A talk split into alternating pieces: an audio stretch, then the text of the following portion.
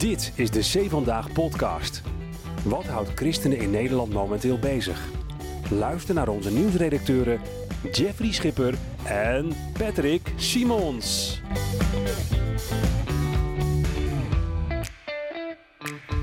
Nog even en Patrick staat op de skis. En voordat het zover is, gaan we natuurlijk even het christelijke nieuws door. Hier bij de C Vandaag podcast. Ja, Pet. Ja, Aftellen, hè, of niet? Ja, nog vier dagjes. Vier dagjes maar. Met vliegende vaart naar Oostenrijk. Kijk, kijk. Ja. Slecht voor het klimaat, goed voor mijn hoofd. De vraag is wel belangrijker, is je hoofd of het klimaat? Mijn hoofd natuurlijk. Ja, ja, ja, ja. Ik heb toch geen kinderen, dus ik kan mij het klimaat schelen. ja. Zeg, eh, er is natuurlijk een, eh, een medium, omroep, dat veel over het klimaat bericht. Eh, daar gaan we meer over horen in de ergernis van de week.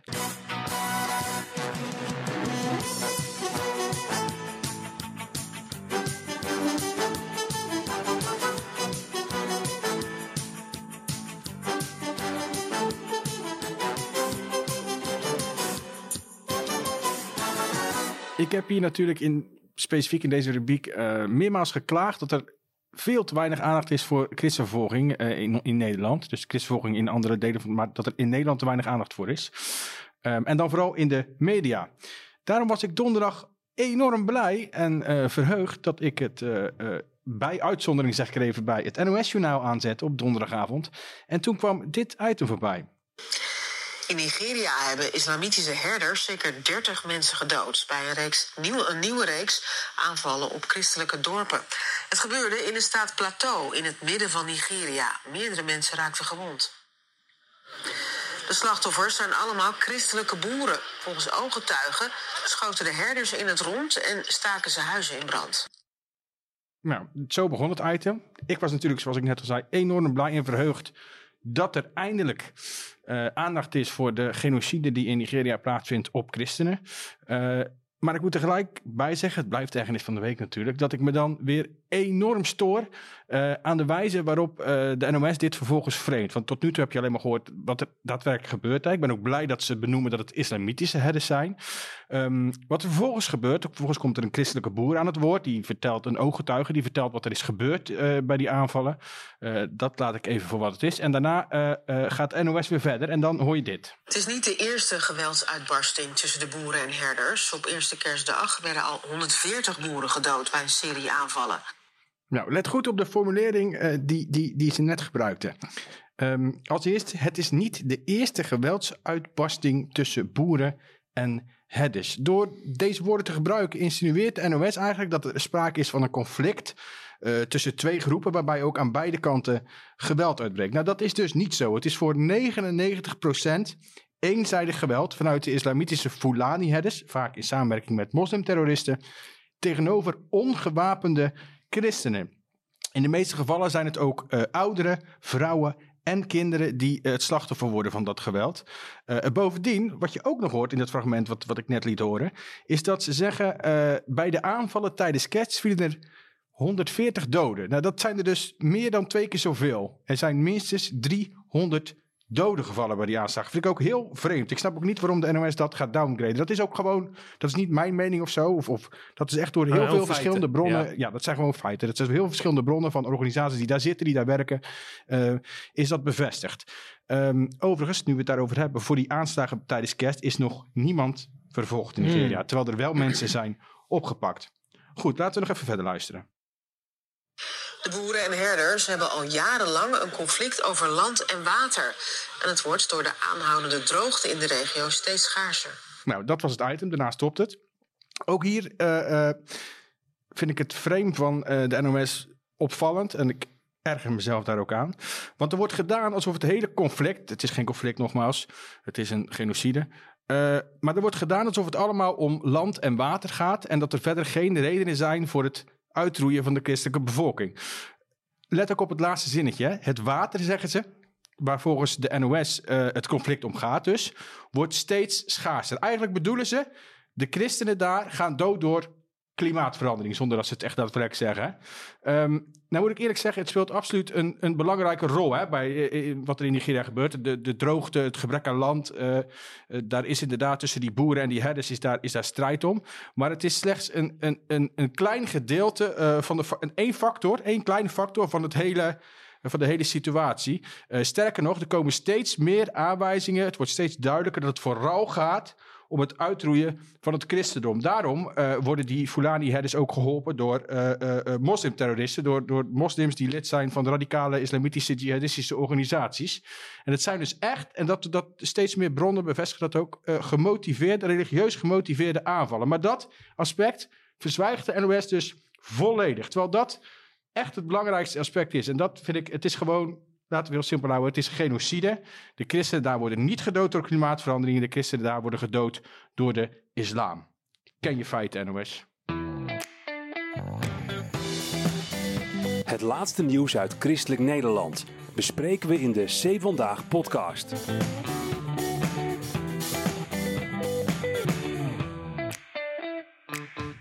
We gaan naar de brandhaard in de wereld. Israël en de Palestijnse gebieden. CDA-Kamerlid Dirk Boswijk bracht daar een bezoek aan, uh, aan zowel de Palestijnse gebieden als aan Israël. En daar schreef hij een heel boeiend reisverslag over op de website van het CDA. Ja. Niet aan Gaza trouwens, hè, voor de duidelijkheid. Dat is niet waar het conflict nu is, toch? Waar nee, hij een bezoek gaat nee, nee, de Westbank, hè. Dat zijn dan de Palestijnse gebieden waar we het over hebben. Precies. En uh, ik zag afgelopen vrijdag bij het NOS Radio 1-journaal... zag ik daar een item dat een soort van viral ging. Want daar deed Boswijk natuurlijk hele ja, heftige uitspraken toch wel over een boycott van Joodse producten. Ja. Kreeg ook gelijk heel, heel X over zich heen, hè? Ja, ja precies.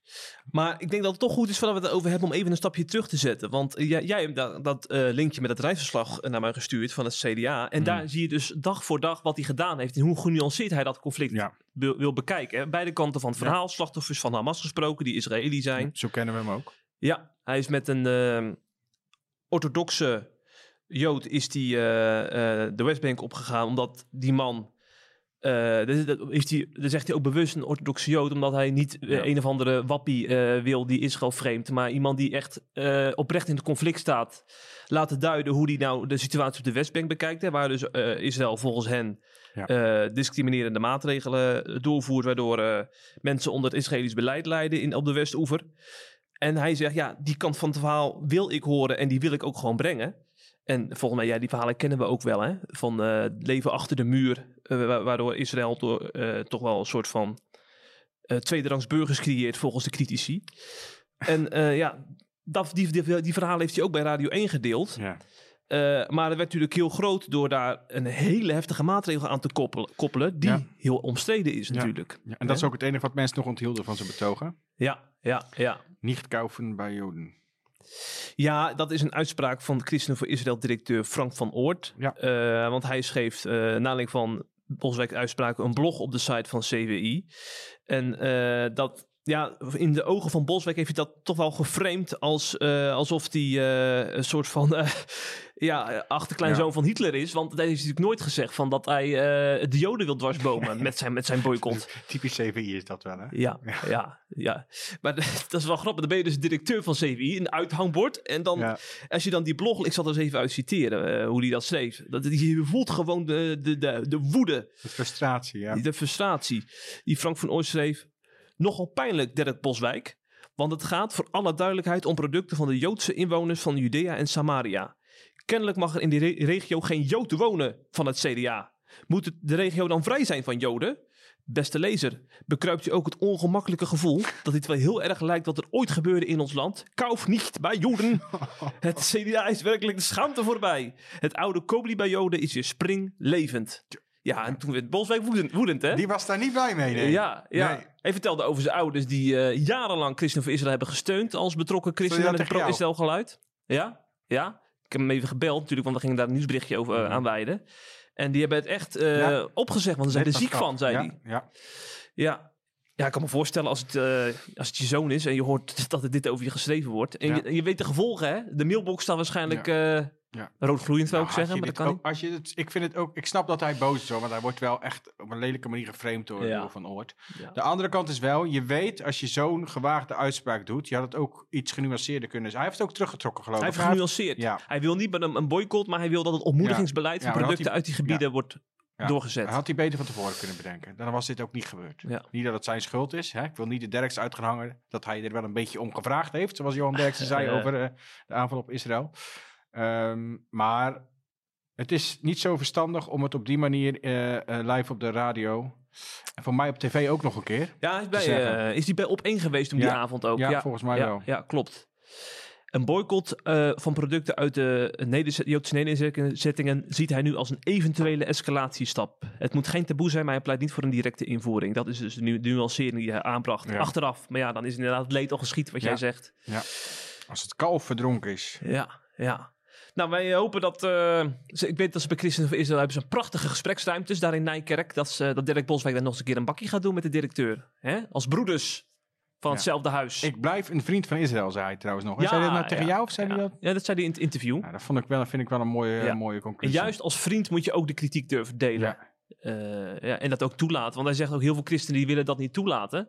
Maar je kan er niet van wegkijken natuurlijk. Dat het ook... Israël is natuurlijk geen heilig land. Nee, dat vinden sommige. Sommige christenen doen, doen vaak. eh, eh, hè, ik kan me heel erg irriteren aan mensen die Israël gewoon wegzetten als de, het grote kwaad. En, en die zijn de oorzaak van alles. Daar kan ik me aan irriteren. Maar de, de andere kant is wel, en dat merkte ik bij mezelf af en toe, maar dat zie ik ook bij heel veel andere christenen. ehm, dat ze doen alsof Israël het, het grote heilige eh, zondebok is, eh, die niks verkeerd doet. Dat is natuurlijk niet waar, hè? En zeker niet op die Westbank. Daar, daar gebeuren echt wel dingen die het daglicht niet kunnen verdragen. En niet sinds 7 oktober, maar al heel lang. Dat is echt we dat, ja, daar moeten we eerlijk in zijn. En het CVI heeft daar soms wat moeite mee. Hè? Die vinden dat geen enkele kritiek op Israël rechtvaardig is, heb ik Mm. wel eens het idee. Mm. Ja, en, en kritiek op Israël is dan heel vaak antisemitisme. Maar dat is natuurlijk heel wat anders. Ja, nou is het wel zo dat dat in sommige, in veel gevallen wel Ja. daartoe leidt. Hè? Ja, Hè? Ja. De, de demonstraties die ik hier op eh, eh, Zeker. sinds 7 oktober heb gezien, dat, Heftig, dan, dan wordt kritiek op Israël heel snel antisemitisme. Ik heb Mm. beelden gezien, eh, niet uit Nederland, Amerika was dat. Of Verenigd Koninkrijk, dat weet ik even niet. Dat, eh dat zou demonstreren zijn tegen Israël. En dat er dan twee Joden voorbij komen en die worden gewoon. Ja, gewoon helemaal. Die worden gewoon gepest en getraaid en geïntimideerd. Nou, dat is dus gewoon antisemitisme. Ja. Dus het mondt wel regelmatig uit antisemitisme. Daar moeten we ook niet over het hoofd zien. Zeker, zeker. Helemaal waar. D66 zal ook vast wel een Israël-paragraaf hebben in het pro- programma. Nou, volgens mij niet. Volgens mij is die partij eh, alleen maar bezig met een eh, kruistocht tegen het leven, noem ik het wel eens. Ja. want jij doelt op het volgende onderwerp. Ehm, ik moet zeggen dat ik D66, ik heb altijd al een soort van allergie gehad voor die partij, zoals jij weet. zeker. Ehm, en nogmaals, omdat ze al een jarenlange eh, kruistocht voeren tegen het leven. Eh, ik krijg soms het idee dat ze, dat, ze, dat, dat ze eigenlijk willen dat er zo weinig mogelijk mensen geboren worden. Door abortus zo makkelijk mogelijk te maken. Eh, en ook dat mensen vooral niet te oud worden. Door euthanasie zo makkelijk mogelijk te maken. Dat laatste heeft met zelfbeschikking te maken, vinden ze dan heel belangrijk. Maar ja, ongeboren kinderen hebben voor, volgens D66 dan wel weer geen zelfbeschikking. Daar moet dan weer iemand anders over beslissen. Dus dat vind ik gelijk al hypocriet. Enfin, eh, tot zover mijn eh, onderbuik. Afgelopen week eh verbaasde ik me weer enorm over die partij. Dat ging over Kamerlid Wieke Paulusma. Er was een debat en in het debat pleitte zij ervoor... om de subsidie voor organisaties die pro-life zijn te verbieden. Ehm, D66 wil, zoals ik al zei, abortus toegankelijker maken. Overigens vind ik dat op zichzelf al een vreemd, eh, vreemde ontwikkeling. Want als je de meest recente cijfers bekijkt, daaruit komt naar voren dat het aantal abortussen in Nederland met 15% is gestegen. Moet je door, je door laten ringen. hè? 15% meer abortussen in 2022 was het volgens mij dan het jaar ervoor. Dat is echt, echt heel erg veel. Ehm, en ik ga er nog steeds van uit, eh, of je nou pro-life bent of pro- pro-choice, zoals ze dat noemen, dat is pro-abortus. Hm. Nou, die zeggen niet ik ben voor abortus, maar ik ben voor de vrije keuze om dat ja, te doen. Ja. Waar je ook staat, iedereen zou toch moeten vinden eh, dat we zoveel mogelijk abortussen moeten voorkomen. Ik neem aan dat ook pro-cho- pro-choice mensen dat vinden. Want het zorgt eh, eh, voor... behoor- het is heeft behoorlijk veel impact, een abortus, op vrouwen. Dus ik zou zeggen, daar vind je elkaar. Maar D66 lijkt het daar niet mee eens te zijn, want die willen alleen maar meer abortussen. En ik zat ook echt met stijgende verbazing naar, naar haar bijdrage te luisteren. Misschien moeten we er gewoon even zelf naar luisteren. Voorzitter, uh, ook in Europa maakt zich men zorgen om een samenleving waarin zelfbeschikking steeds verder onder druk komt te staan. En ik leerde in Brussel dat er jaarlijks 700 miljoen euro per jaar naar organisaties gaat die gaan die anti-abortus en anti-choice zijn. Organisaties die met behulp van overheidsgelden bestaan, ook in Nederland. En dat vind ik bijzonder tegenstrijdig met onze Nederlandse normen en waarden. En dat mijn partij D66 wil voorkomen dat organisaties subsidie ontvangen die activiteiten organiseren die een taboe werpen op, abortus en LHBTIQ rechten en daarmee ook de daarbij behorende zorg. En ik zal hier later ook een motie op indienen. Dank u wel. Ja, dit is echt totaal losgeslagen van de realiteit wat mij betreft. Um, zij zegt dus dat als uh, organisaties die opkomen voor het leven, als die subsidie krijgen, dat gaat in tegen de Nederlandse normen en waarden. Daar moet je, moet je eens over nadenken. Vind ik echt. Wat zijn Nederlandse normen en waarden dan? Ja. En er zijn ook heel veel. Dat je abortus mag plegen, dat zijn onze normen en waarden. Dat je je kind mag doden. Er zijn toch ook heel veel lobbyorganisaties die wel uh, in de D66-moraal vallen, die wel subsidie krijgen. En dan ga je het ook niet uh, ja. zeggen van het is tegen de, ja, tegen de ik ook niet. Dit, grondwet het is, of zo. Het is, bijna, het is heel apart. Alleen degenen die het met ons eens zijn mogen subsidie krijgen. Dat verhaal is het een beetje. En dan fietsen er LHBTIQ plus, met alles min H ja. Uh, rechten er ineens weer in. Wat dat er nou mee te maken heeft, snap ik ook helemaal niets van. Um, overigens, wat het nog vreemder maakt, is dat ze bleek te liegen, deze mevrouw. of dat nou bewust is of niet. Ik, met liegen bedoel ik nu even niet de waarheid verkondigen. Ik weet ja. niet of ze dat bewust deed. Dat kan ik natuurlijk nooit aantonen. Um, maar een dag later werden wij gebeld door uh, Kees van Helden, ons niet uh, onbekend ja, je natuurlijk. hebt nou niet de, le de leugen verteld? Of de, ja, daar komt, dat nu. nog. Die Oké. okay. Ja, ga, je me nou, ga je me nou in de reden zitten te ik vallen hier? Ik dacht, je vergeet het. Nee, ik zeg, en dat ging ik net vertellen. Ja, vertel. Mhm. Je moet eens een keer wat meer naar mij luisteren. Zou sowieso goed zijn in je zo dat je aan leven. vakantie toe bent. Je bent nog steeds scherp dus. Ik wel, jij niet. ik werd dus een dag later werd ik gebeld Ja. door Kees van Helden. Die is, eh, die werkt, is werkzaam bij Stichting Kiesleven. Is een eh, hardgrondige eh, voorstander, een voorstander, voorvechter voor het leven. Hè. Daar, daar is hij eigenlijk heel, heel zijn leven al mee bezig. Ja. En hij zei, ehm, er klopt iets helemaal niet aan wat die mevrouw vertelt.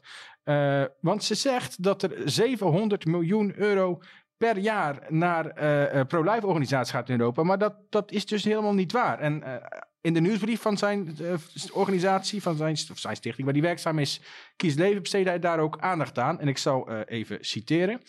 Wieke Paulusma is niet eerlijk in haar betoog. Uit het rapport, dus hij noemt nog een rapport ook. Uit het rapport The Tip of the Iceberg blijkt dat de 700 miljoen euro het totale bedrag is over 10 jaar.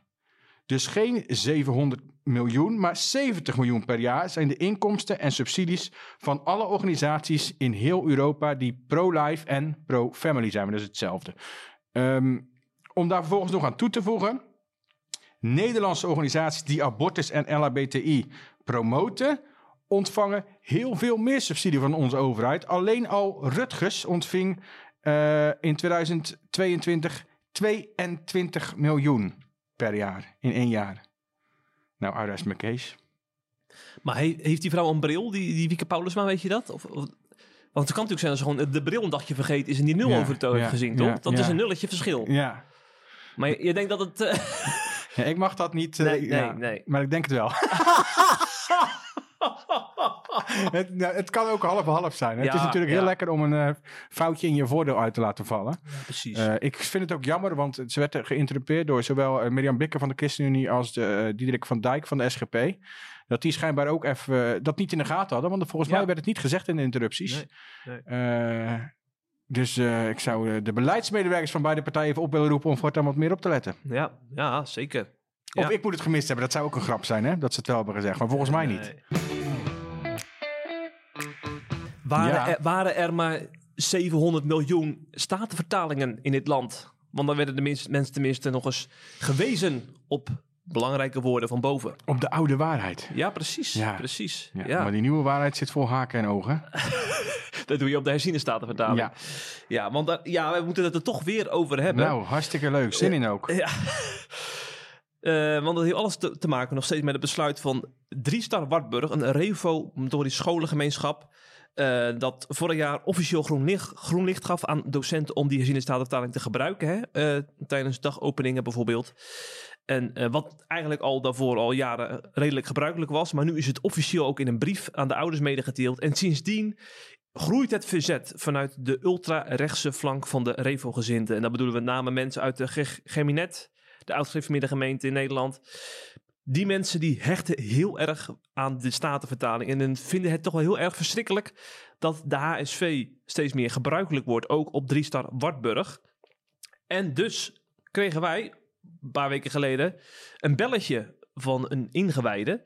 Die vertelde dat een gereformeerde gemeente in Nederland in Alblasserdam, een kerk dus bij Driestar Wartburg in de buurt, ouders onder druk zet om hun kinderen van deze school te halen en eh, over te schrijven naar Gomarus in Gorkum, waar nog wel de Statenvertaling als enige wordt gehanteerd. Daar gaat alles goed verder op die school, hè? Ja, heeft NSC wel eens artikel aan gewijd, hè? Ja, Over Ja. een onveilig klimaat of ja zo, en er is nog wel Ja. meer behalve dan wat NSC, Ja. maar goed, dat Ja, is hij. precies. Maar ehm, ja, toen dachten we, daar moeten we even achteraan gaan. Dus we hebben ook gebeld met eh, een tweede bron. Want één bron is geen bron hè, in ons vak. Dat hebben we geleerd op de journalistiek. dus we hebben een tweede bron geraadpleegd. Goed, heel goed, en die jongen. Ben, bevestigen jij, dat allemaal. ben jij journalistiek zuiver? Ja. Heb ik eigenlijk, ben ik al Eigenlijk Je genomineerd? zou eigenlijk beter naar een kwaliteitskrant kunnen in Christelijk Nederland. Ja, ja, ja. Want dan maak ik tenminste misschien een keer kans op een prijs. Die Ja. ik nog steeds niet ontvangen Ja. heb in al die 15 Ik denk jaar. alleen niet meer dat ze je daar willen. Nee, daarvoor zit ik te lang hier met Ja. mijn eh, pop- populistische hoofd. Hè? Nee, jij, bent- jij hebt geluk dat je altijd met mij zit, dus dan lijkt jij heel erg gematigd. Bliksemafleider. Ja, Hm. ik, ben, ik ben degene die elke keer uit de bocht schiet. Ja, ja, ja. Niet alleen op de skis. Jij bent een beetje... Nee, niet op de skis. Ja, De skis ga ik rechtuit. ja, ja, ja, Recht. En één streep naar de après-ski. ja, ja. Dus die tweede bron bevestigde dat, eh, dat die kerk in Alblasserdam dus ouders onder druk zet. Ja, en toen hebben we ook eh, die kerk zelf natuurlijk proberen te bellen. Daar hebben we de scriba van de GGMinet in Alblasserdam gebeld. Maar die wilde geen commentaar geven. Die verwees naar een stichting tot het verstrekken van christelijk onderwijs op gereformeerde grondslag. Die stichting die spreekt namens vier kerken en drie scholen uit de regio. En die directeur van die stichting, dat is de heer De Waard. En die, ja, die downplayed het eigenlijk. Hè. Die, die zegt, ja, is dat dit- dezelfde de waard die bij de SGP zit? Op de SGP-kandidatenlijst? Heet hij Teunis van zijn voornaam? Nee, Nee, nee, dat is een nee. andere de waard. Eh, deze man die, eh, ja, die, die sprak eigenlijk meer van eh, advies dan van onder druk zetten. Ehm, en dat deed hij eigenlijk ook nog niet eens zozeer...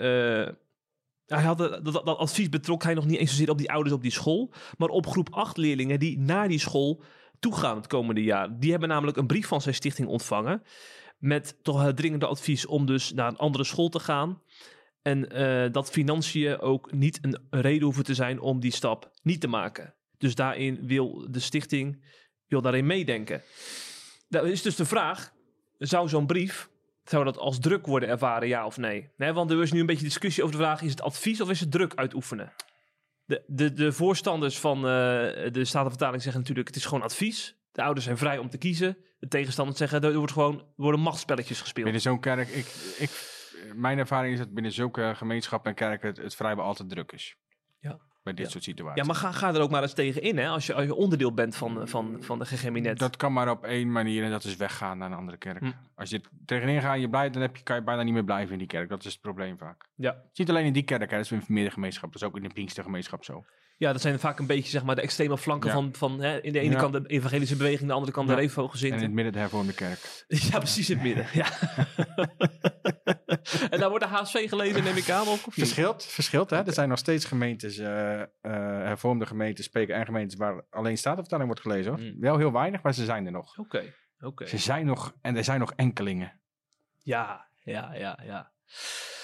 Maar ehm, ja, het was weer de zoveelste rel over de eh, HSV. En ik ben bang niet de laatste. Want je gaat natuurlijk de komende jaren steeds meer een soort eh, verdeling in de gezin te zien. Hè? Van eh, mensen die de HSV eh, als standaard gaan hanteren. En mensen die, eh, die dat een hellend vlak vinden. Ja, Dus, en die eh, nog weer een nieuwe vertaling willen. Hè. De wat, wat behoudende kant in de GGM zijn ze ook weer bezig met een nieuwe vertaling, toch?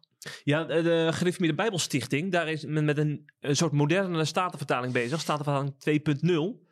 Dus die versie gaat denk ik de komende jaren komen. Dus de vraag hoe dat dan gaat vallen. Ik vind het altijd grappig dat ze dan... Ik zag ook Floris van der Spek weer reageren onder... onder op, Wie is het ook alweer? Dat Over Jezus eh, leeft. Ja, Ja, precies. En die zegt dan, eh, waarom moeten al die nieuwe vertalingen, we kunnen toch gewoon het woord van God pakken. Maar die Mhm. ziet dan de Statenvertaling als het woord van God. Maar dat is ook een vertaling. Dat vergeten Ja, mensen ja, altijd. ja, Ze doen alsof, dat het, alsof God in het Nederlands de Statenvertaling zo eh, eh, op heeft laten schrijven. Maar dat is natuurlijk niet waar. Dat is net zo goed een vertaling. Mhm. Dus waarom is die vertaling... Je kan wel vinden dat die betrouwbaarder is dan een ander herziende of dan, een ander, dan het boek of wat dan ook. Maar je moet niet gaan doen alsof dat het woord van God is en de rest vertaling. Nee, dit is ook een vertaling. Ja.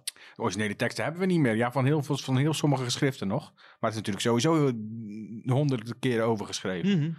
Dus ja, ik vind het zo'n... eh, Maar goed, je kan je maar ergens druk om maken, Jeff. zeker, zeker. Er zullen de christenen in Myanmar minder druk mee zijn. Ja, want terwijl wij inderdaad in dit mooie en veilige land als christenen steggelen over eh, vertalingen, proefschriften, theologie, kerkverbanden, kan het bezoeken van een kerkdienst in Myanmar letterlijk je leven kosten. Ehm, de eerste kerkdienst van het jaar in een dorpskerk in Kanan, dat is in het westen van het land, van Myanmar dus, eindigde namelijk in een verschrikkelijk drama. Het leger bombardeerde de kerk. Dus het leger van het eigen land bombardeerde een, een, een kerk in Myanmar. En dat gebeurde op zondag 7 januari. Eh, bij dat bombardement vielen 17 doden, onder wie 9 kinderen. Wauw. En dat is helaas geen uitzondering. Ehm, kerken worden in het land steeds vaker aangevallen. Vorige week kwam er een eh zorgelijk rapport, uit over de situatie in Myanmar. Over de situatie van christenen in Myanmar. En daarin wordt zelfs gesproken over oorlogsmisdaden door het leger. Eh, de onderzoekers hebben tal van bewijzen verzameld waar het blijkt dat de regering kerken regelmatig laat bombarderen met als doel eh, om de gebedshuizen zoveel mogelijk te beschadigen. En daarbij vallen ook regelmatig doden. Eh, in de afgelopen drie jaar zijn er op die manier in totaal 67 kerken door het leger verwoest. En dat zijn alleen de kerken waarvan het is vastgelegd. Dus waarschijnlijk, dat is bij christenvervolging ook vaak zo, als een aantal doden wordt genoemd, eh, is, eh, ligt het aantal in werkelijkheid nog veel hoger dan 67. Eh, even voor de context. ehm, in Myanmar, eh, daar brak in 2021 een burgeroorlog uit. Eh, het leger pleegde een coup en nam daar de macht over van de democratisch gekozen regering. Ehm, en de leger is daar nu de baas, maar er zijn best wel veel, er is, daar is verzet tegen. Dus er zijn best wel veel verzetsgroepen in het land. Die worden voornamelijk gevormd door minderheidsgroepen. En ook christenen zijn een minderheidsgroep. En daardoor gaat het leger ervan uit dat christenen aangesloten zijn bij het verzet. En zien ze eh, christenen, het christendom, als eh, de vijand eh, die het verzet steunt. En daarom vallen ze ook met grote regelmaat, stelselmatig ook, christelijke doelen aan. In hetzelfde rapport waar ik net over sprak, Ehm, daar staat ook dat mensenrechtenorganisaties, onafhankelijke mensenrechtenorganisaties en onafhankelijke onderzoekers van de Verenigde Naties bewijs hebben dat, er, dat het leger in Myanmar dus zonder onderscheid en disproportioneel burgerdoelen aanvalt en bombardeert. En er vinden zelfs massa-executies plaats. Gek dat ik daar helemaal niets over hoor in de media. En dat er geen mensen op het station zitten voor de christenen in Myanmar. Of dat er mensen met vlaggen door Den Haag paraderen met eh, eh, vlaggen van Myanmar. Eh, dat is schijnbaar alleen als de daders Joden zijn. Dat terzijde. Eh Myanmar staat op plek 17 van de nieuwe ranglijst christenvervolging van Open Doors. Eh, en ook Open Doors constateert dat eh, de situatie van christenen in het land steeds moeilijker wordt en steeds verder bergafwaarts gaat. Eh, want ze hebben niet alleen te maken met vervolging vanuit dat leger, dus vanuit de overheid, want de leger is nu de overheid. Maar ook vanuit de gemeenschap vinden de aanvallen op christenen plaats. Christenen zijn ontheemd, raken ontheemd, hun huizen worden vernield, ze worden verjaagd uit hun eigen dorpen. Wat krijg je dan? Dan komen ze, dat is in Nigeria ook zo, dan komen ze in vluchtelingenkampen met elkaar terecht. Alleen wat het in Myanmar nog erger maakt, is dat vervolgens die vluchtelingenkampen worden aangevallen door het leger. Ehm, op die manier is er vorig jaar nog, eh, heeft het leger met een drone een vluchtelingenkamp aangevallen. En daarbij zijn 30 christenen eh, om het leven gekomen. Dus ik zou willen pleiten voor meer aandacht voor Myanmar. En ja, dit is slechts één voorbeeld. Hè. We weten dat er nog veel meer landen zijn waar het gebeurt. Check de ranglijst christenvervolging. Precies.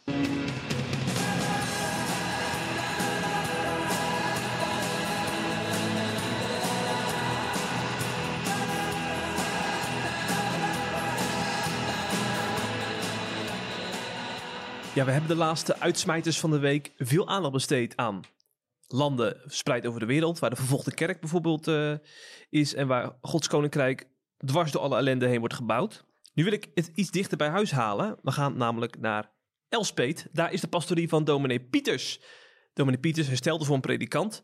Die werd onlangs geïnterviewd door de Terdegen. De Terdegen die leest... Je, je, je moeder leest niet de Terdegen, die leest een gezinsgids. Je vraagt wat mijn moeder leest. Waarom is het nou relevant wat mijn moeder hier Ja, leest? dat, dat brengt het nog dichterbij. Omdat ik de gezinsgids wel eens meeneem van het kantoor voor mijn moeder bedoel je. Maar de, de Terdegen, die heb, voor mij zijn ze abonnee op de Terdegen, ja. Ah ja, ja, ja. ja. Ik las hem vroeger ook altijd, de Terdegen junior. Het zijn human interest verhalen met name, toch? Ja. Ja. Ja, binnen de reformatoren, ja, Ja. reformatorische human interest verhalen, ja. Ja, dus en de, daar viel dit verhaal ook onder met dominee Pieters. Want hij eh, ehm, heeft best wel heftige dingen meegemaakt de afgelopen jaren. Eh, hij is niet alleen vijf jaar geleden gereanimeerd een keer na een hartstilstand. Maar hij, vorig jaar werd ook nog eens een blaastumor bij hem ontdekt. En die is gelukkig ook weggehaald. Dus naar omstandigheden gaat het nu goed met hem. Eh, maar hij blikte in het interview in het TD terug op hoe hij die periode ervoer. En eh, ik vind het wel heel mooi als dominees zich kwetsbaar opstellen. Dus ik ga daar toch even uit citeren. Ehm, het, feit dat die ziekte hem trof, zegt, de, het feit dat die ziekte hem trof, zegt hij. Het laat zien dat ik totaal ongeschikt ben als dominee en dat ik vanuit mezelf nergens voor deug. Dat is het enige wat er van Wouter Pieters overblijft. Niet op spontaan voornaam. Ik denk wel eens, de Heere heeft de verkeerde persoon uitgezocht. Ik kende mezelf al wel een beetje, maar zo'n ervaring is toch een schok. Zo ben ik dus. Ik ga daardoor, daardoor wat voorzichtiger praten tegen mensen die een soort gelijke boodschap krijgen. De dood aanvaarden doet een mens pas als, het God, als God het geeft. En dan verwees naar een kinderversie die, die, waar we veel van heeft geleerd. Nou kan je die citeren, maar we kunnen hem ook gewoon gaan luisteren als afsluiting. Ja, dat kinderversje wat Pieter citeert in het terdege. Daar, daarmee sluiten we de podcast eh, af. Dank u deze nieuwe morgen. Dank u voor deze nieuwe dag.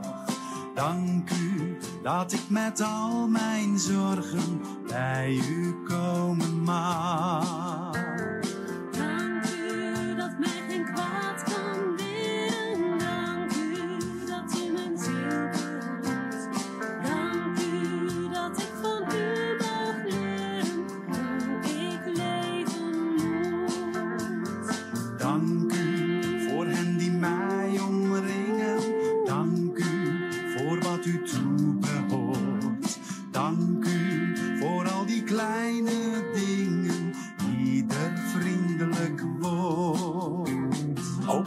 Genoten van deze C Vandaag podcast. Volgende week is er weer een nieuwe aflevering. En blijf via cvandaag.nl op de hoogte van het laatste nieuws uit Christelijk Nederland.